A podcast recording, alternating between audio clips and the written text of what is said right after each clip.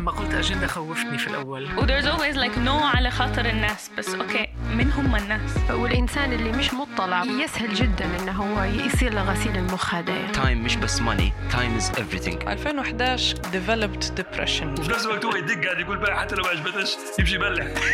أي choice تأخذه في consequence ممكن يضيع لك حياتك وممكن يركبك فوق. واللي كان يعذب فيا كنت نعرف علاش إنه هو يدير فيه الموضوع هذا أنا عم بحاول بس إنه أوصل رسالة إنه ننتصر على.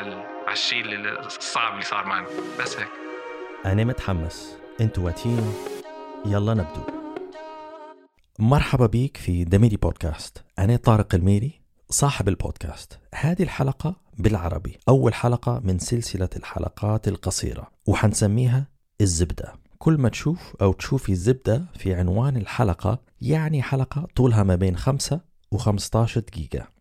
الحلقات هذه حتنزل كل نهاية أسبوع في يوم الجمعة. الحلقة هي جزء من حوارات الحلقات العميقة الطويلة اللي متعودين عليها. متحمس جدا لهالسلسلة لأن من فترة عدد كبير منكم أنتم المستمعين طلب حلقات قصيرة. والشيء الثاني المهم أنا حبيت نشارك ونسهل الوصول لأهم الأفكار والقصص لنشر الاستفادة والتحفيز. حبيت قبل ما نبدو أقول لكم أن الحلقة هذه مدعومة من شركة أجار وأجار حبوا يعطوا مستمعين دميري عرض خاص. شوية ونقول لكم عليه.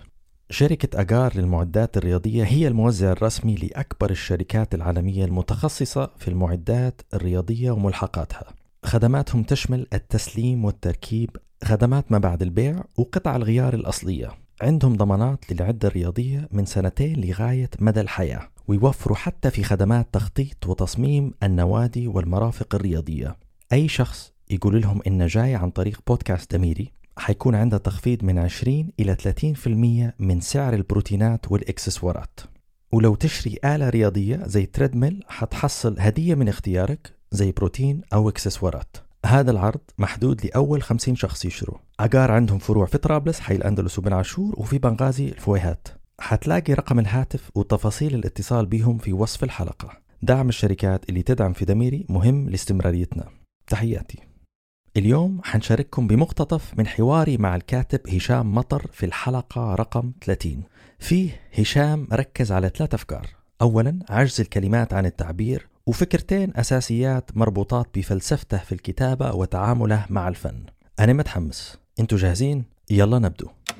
يعني نقولها كمانيو وأنت حدد لي فعلا الفكرة الكبيرة اللي يمكن آه، شغفك بها أعطيها معظم تفكيرك يعني. بالنسبة للفترة هي يعني. آه، تكلمت على ال- الكلام أو الكلمات ديما ما عندهاش القدرة إنها توصل التعبير. يعني آه، لدرجة إن الصمت يمكن عندها قدرة على التعبير آه، توصل المعنى أكثر من أي كلمة. يعني هذه حاجة. آه، إلى أي مدى الفكرة هذه كبيرة في في إنتاجك أنت في تفكيرك أنت في معاملتك أنت؟ آه، الشيء الآخر العمل أو المنتوج أو الكرياتيفيتي أو الكتاب آه، لازم تاخذ مجموعة أشياء بعين الاعتبار منهم وأهم حاجة انه ما يصبح ما يصبحش أداة تستغلها أنت لأجندة معينة أو لهدف عندك ويلوث ال- ال creation هي أو أو الخلق هذا لدرجة انه ما عادش يعرف نفسه ككتاب لأن لأنه already الغرض منه مكتوب. يعني مرحلة الاستكشاف هذه معدومة منه. آه، يعني يعني يمكن نلبسها أكثر بأشياء توضحها في أحد كتبك. أنت في ظني في آه، آه، إكس Oxford panel تكلمت على موضوع الكتابة وأحداث معينة. ما ما حبيتش إن الكتاب يكون آه، طاغي عليه الطابع السياسي أو أو جورناليستيك أو يكون مفصل لدرجة إنه هو يفقد قيمة أخرى يعني لدرجة. يعني مرة المرات أنت فكرت مرات تغير الأحداث إنه يكون في بلد آخر باش تعطيه حرية استكشاف في حد ذاتها طبعا أنا في, في تدريسي أنا حتى الكلمات مش مبينه المعنى اللي في داخلي بس ممكن أوصل لك أنت يعني هل أي واحدة من الأفكار هذه كلها أفكار كبيرة. ومهمة يعني هذه كل واحدة فيها يعني ياخذ منا وقت كثير. بس نحاول. يعني يعني شوف ممكن الواحد يبسطها. إن الأفكار هذه مع إنها هي تبان معقدة هي هي بالفعل بسيطة جدا وإحنا كلنا عارفينها. يعني الفرق مثلا بين الحقيقة وبين الغرض. تمام؟ يعني زي ما أنا تقعد قاعد مع واحد ويسألك سؤال يقول لك طارق آه، أنت شو رأيك في الموضوع هذا؟ وانت وقفت شوي تفكر. وانت تفكر يقول لك لا لا أنا عارف أنا عارف أنت أنت, أنا نقول لك أنا نقول لك أنت بالضبط أنت كيف تفكر. ويقول لك أوكي. يعني ال- الفرق بين هذه وبين الشخص اللي يسألك سؤال وبكل صدق وإيمان وشجاعة مستعد انه هو يسمع الرد. ومش بس مستعد انه يسمع الرد بس هو يحب انه هو يسمع الرد الصادق حتى لو الرد هذا ما يوافقش هو في الرأي ولا بياكد ليش هو الحاجات اللي هو يبيها تأكد في اللحظة هذه. فهذا الفرق هذا إحنا كلنا عارفينه في حياتنا اليومية. التعامل مع العمل الأدبي الفرق هذا مهم جدا. إنه يعني هو الفرق بين الحقيقة والكذب يعني. يعني حتى لو الكذوبة كانت صادقة حتى لو الكذوبة قصدي كانت يعني غرضها آه، سامي آه، في الآخر برضو مشكلة. فأنت تبدأ وأنت تشتغل. هل أنت آه، مهتم أكثر بصدق العمل؟ وشنو العمل حيواجهك بإيش؟ حتى لو واجهك بحاجات أنت نفسك ما تحبهاش. You know? ولا أنت تبي تجي وبتحط على العمل آه، آرائك آه، طموحك الحاجات اللي اللي اللي أنت تؤمن بيها آه، إيمان عميق وقوي. فهذه هذه آه، ه- هذا فرق كبير. آه، كمواطن أو إنسان أو زوج أو ابن أو أخ أو أنا مليان بالآراء ومليان بالأهداف وعندي حاجات أنا آه، بالنسبة لي أنا مهمة جدا تخص العدالة والإنسانية. لكن ككاتب الحاجات هذه آه، آه، معايا طبعا وأنا نكتب. لكن مش بت مش بت مش كهدف مش كان أنا حنستخدم العمل إننا ن- ننتج الحاجات هذه. هو برضو الف- الفرق معلش نعطيك مثل آخر. الفرق برضو بين آه، الطرق المختلفة آه، في الأبوة. تمام؟ يعني أنت ممكن تكون أب تحب ابنك بنفس القدر. آه، لكن تبي توجهه تبيه يكون مش توجهه بس من ناحية ال- الفكر والتعليم بس تبي توجهه من ناحية آه، آه، أغراضه كلها. تبيه يجوز بالضبط الشخص اللي انت تبيه يجوزه تبيه يشتغل في المجال اللي انت تبيه يشتغل فيه. تبي يكون آراء السياسية مطابقة لآرائك أنت السياسية. تبي يكون مبادئه مطابقة تماما لمبادئك. آه، طريقة يومه لازم تكون بالضبط زي ما انت يعني عارف ممكن تمشي يعني الاكستريم انه هو يقعد بالضبط صورة منك.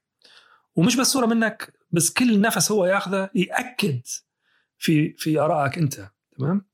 وفي ال ال الأب الآخر اللي هو فعلا عنده شغف وعنده فضول في في أم، طبيعة الابن. طبيعته هو بذاته ويؤمن إنه هو ذات مختلفة عنا أي نعم هو لازم يعلمه ويساعده لكن عنده حب إنه هو يكتشف هو شنو بيكون هذا برضو صورة أخرى للعمل إنك أنت على حسب أنت شنو نوع الأب اللي أنت تبي تكون عليه ف... فهذا هذا فرق كبير جدا. هذا يعني مش عشان أنا ما عنديش إيمانات ما عنديش إيمان آه، سياسي أو إيمان معنوي أو ما عنديش حرقة لل- للعدل آه، بالعكس آه، لكن أنا عندي ولاء واحترام للعمل الأدبي.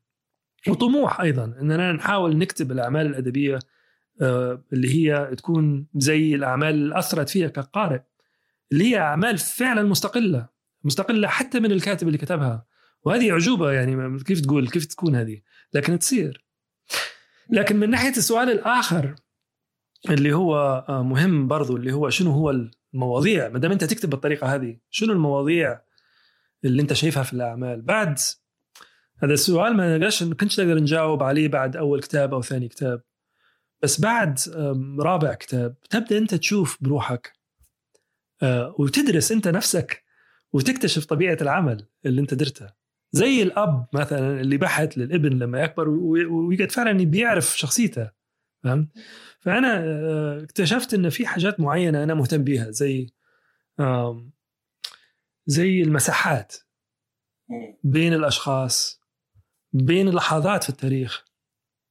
آه، بين آه، الفكرة اللي عندك أو الشعور اللي عندك المساحة بينه وبين التعبير. دائما الكلام آه، مش موافي دائما لل لل لل للمشاعر. وهذه طبعا تجيبنا لموضوع الصمت اللي إحنا كنا اللي أنت أشرت عليه. يعني هو ال... ال... هذه برضو فكرة تبان غريبة ومعقدة لكن هي بسيطة جدا. زي ما انت مثلا انت عارف لما انت تقعد قاعد مع بنتك و... وقاعدين مع بعضكم الشعور اللي انت عندك عليها في اللحظة هذه. لو أنا سألتك شنو هو شعورك يا طارق حتقول لي كلمات حتحاول أنت تترجم الشعور اللي جوا منك. لكن الشعور اللي جوا منك ما جاش بالكلام جاء بحاجه أخرى اللي هي اللغة تقدر تقول عليها اللغة العالمية اللي إحنا بيننا كلنا كبشر. لغة المشاعر. يعني من اول واحد فكر؟ قال لك أنا أنا أعرف كيف أنا عرفت هذه شنو اسمها. هذه هذا الشعور هذا اسمه حب. بس إحنا عارفين كلمة حب هذه. أين حب؟ أين حب فيهم؟ وأين واحد فيهم؟ والحب نفسه متحرك. حتى الحب مع شخص متحرك دايما ويطلع وينزل ويتبحر بطرق مختلفة. فقصدي هذه الطابع في اللغة. اللغة نفسها هي نوع من ترجمة المشاعر وترجمة الفكر. وهو عشان هيك الأدب روعة. الأدب روعة إنه هو محاولة دائما حتكون فاشله دائما قصدي مش حتنجح إن هي توصل لك بالضبط نفس الشعور. بس هي الفشل بتاعها فشل عظيم. فشل فيه نوع من الروعة من نوع من الجمال. ويوصلك أنت لو لو الكاتب نجح يوصلك أنت المكان. أنت تقعد عارف الشعور اللي هو يتكلم عليه مش بس من خلال الكلمات بس من خلال التجربة. اللي هي بداية ونهاية كل شيء. ففي اللحظة هذه كقارئ تحس إنك أنت في حد لمسك حد أنت مش عارفه. يعني وتحس إنك أنت نفسك تجد نفسك في, الآخرين. تل- تلقى روحك فجأة إنك أنت ياباني مثلا. تلقى روحك إنك أنت مرأة أو رجل أو أو طفل أو راجل كبير أو آه، بمبادئ مختلفة عنك تماما من دين مختلف عنك تماما آراء مختلفة عنك تماما. تجد روحك في الحياة هذه. وفي اللحظة هذه أنا نؤمن إن ال- ال- ال- الوجدان والقلب والعقل يتوسعوا. عشان هيك ال- الأدب جزء لا يتجزأ من أي مشروع تقدمي يعني أي مشروع فيه آه، إحساس بالتنوير. هذا هو. كنت معكم طارق الميري. تقدر تسمع التدريس الكاملة مع هشام مطر في الحلقة 30 نتلاقوا الأسبوع الجاي.